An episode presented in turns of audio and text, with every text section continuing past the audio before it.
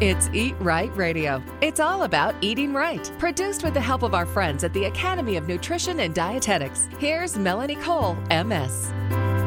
Let's face it, mornings are often hectic and rushed, leaving breakfast as the last priority for families. As many as 10 to 30 percent of school aged kids report skipping breakfast. However, breakfast should be the first priority of the day as it can enhance a child's development and academic success.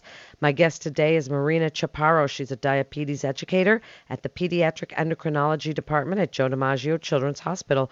Welcome to the show, Marina. So tell us a little bit about how important breakfast is and why do you think so many Americans skip breakfast altogether? You named it. So happy to be here. But breakfast is a challenging meal because we're all rushing. We're all real people.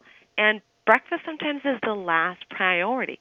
However, we as parents, you know, we want the best for our kids. So studies show time and time again that kids who eat breakfast tend to do better at school. They tend to have better math scores. Their behavior is improved. They even are less tardy at school. So if we want smart children, parents, we need to get that breakfast in the door. Okay, so what are good healthy breakfasts, Marina? Because parents run around, they think that, you know, these cereals, the cereals are misleading on the box. They look at all these kinds of different juices and what is good? How much protein do you want our children to have? How much carbohydrate or grains in the morning? What's going to keep them awake as they're in school all day? You know, doesn't need to be complicated or boring, right? I mean, we can go beyond that cereal and milk. Sometimes that cereal and milk is is the fastest thing to do, but I'm going to share a couple of things that some of our parents can do to really make sure that breakfast is simple and it's fast and, and nutritious, really like the breakfast of champions. So one key thing that we got to uh, remember is is really how is that breakfast constructed, right? Breakfast quality is equally as important. So we need to talk about what do we serve our kids. So if we can put in at least three food groups in breakfast, that's a gold star breakfast. So what do I mean by three food groups? So if we can put in a protein like some peanut butter, like some egg, like some turkey, uh, if we could do a grain like a whole wheat grain, like a, whether it's a whole grain cereal, an English muffin, a mini whole wheat bagel, uh, dairy is extremely important. We can do a, a calcium, which is high in protein as well, or we can also do a fruit. So if we think about three of these nutrients, we're talking about a gold star breakfast.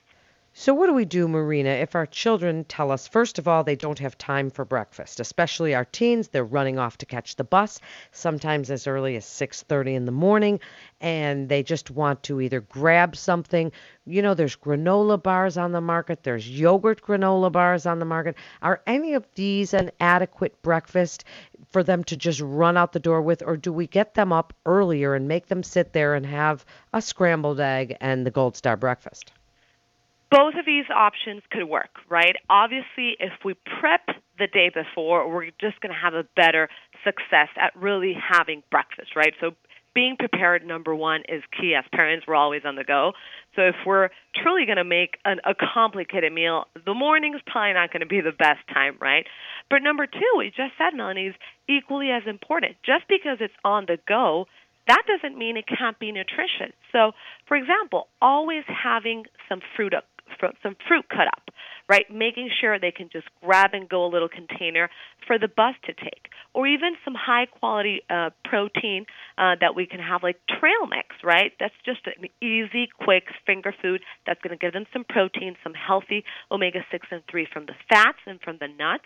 Um, or even a, a yogurt, right? A yogurt is something fast, something quick um, that they can eat at a later time. So just because it's fast doesn't mean it's can't be nutritious. So having both options on the go is going to be very important and absolutely being prepared is going to be key.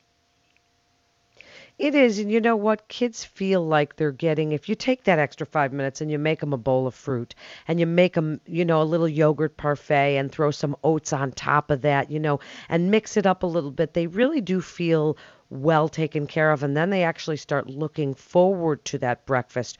So when we're feeding our kids these breakfasts, if we can get them to slow down long enough and eat some of them, give us some more of your best breakfasty tips, things that we can do, maybe even prepping the night before to get them ready so that then it's a much faster process in the morning.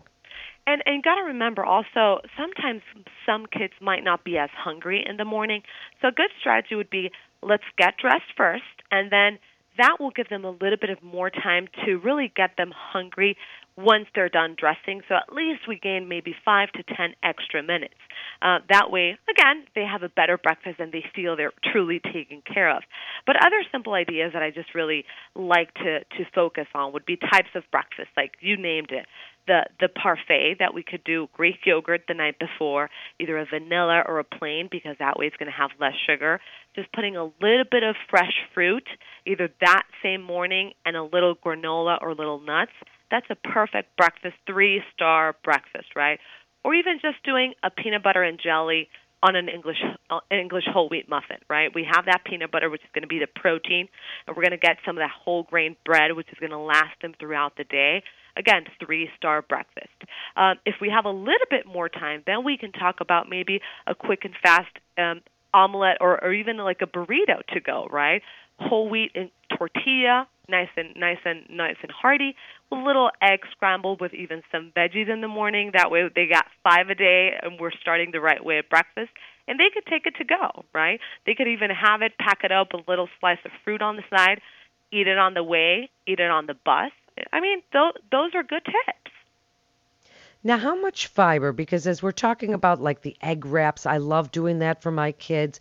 But then I find if I give them, if I put chia seeds into their smoothies or, you know, too much oats, then they feel like they have to use the bathroom and then they don't have time necessarily for that or they don't want to do that at school. You know what I mean? So, how much fiber in the morning should be kind of included with some of these foods? I always like to recommend really choosing products that have at least two to three grain, uh, three, two to three grams of dietary fiber. Right, this really makes sure that it's a high fiber product.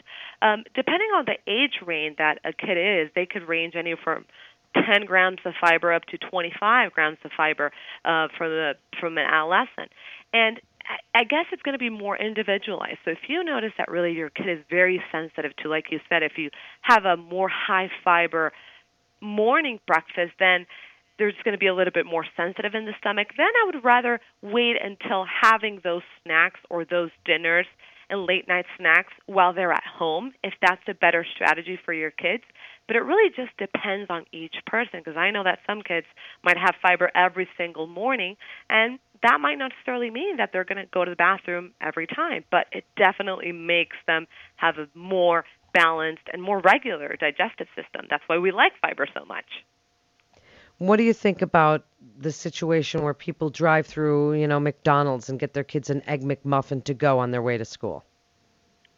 I mean, why not making an egg McMuffin at home, right? We're probably going to save um, about two to three hundred calories. And let's talk about sodium, right? The sodium that you're going to get at McDonald's is going to be triple that what you would get at home.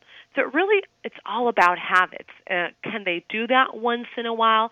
Yeah, maybe we can find a lower calorie, lower sodium, lower fat choice like a like a turkey turkey McMuffin type of thing, um, which could be a better strategy.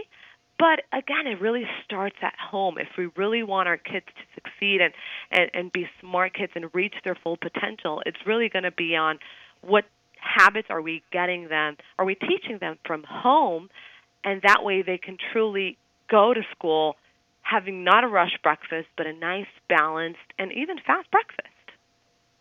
That's great advice. Thank you so much, Marina. You're listening to Eat Right Radio with our good friends from the Academy of Nutrition and Dietetics. For more information, you can go to eatright.org. That's eatright.org. This is Melanie Cole. Thanks so much for listening and stay well.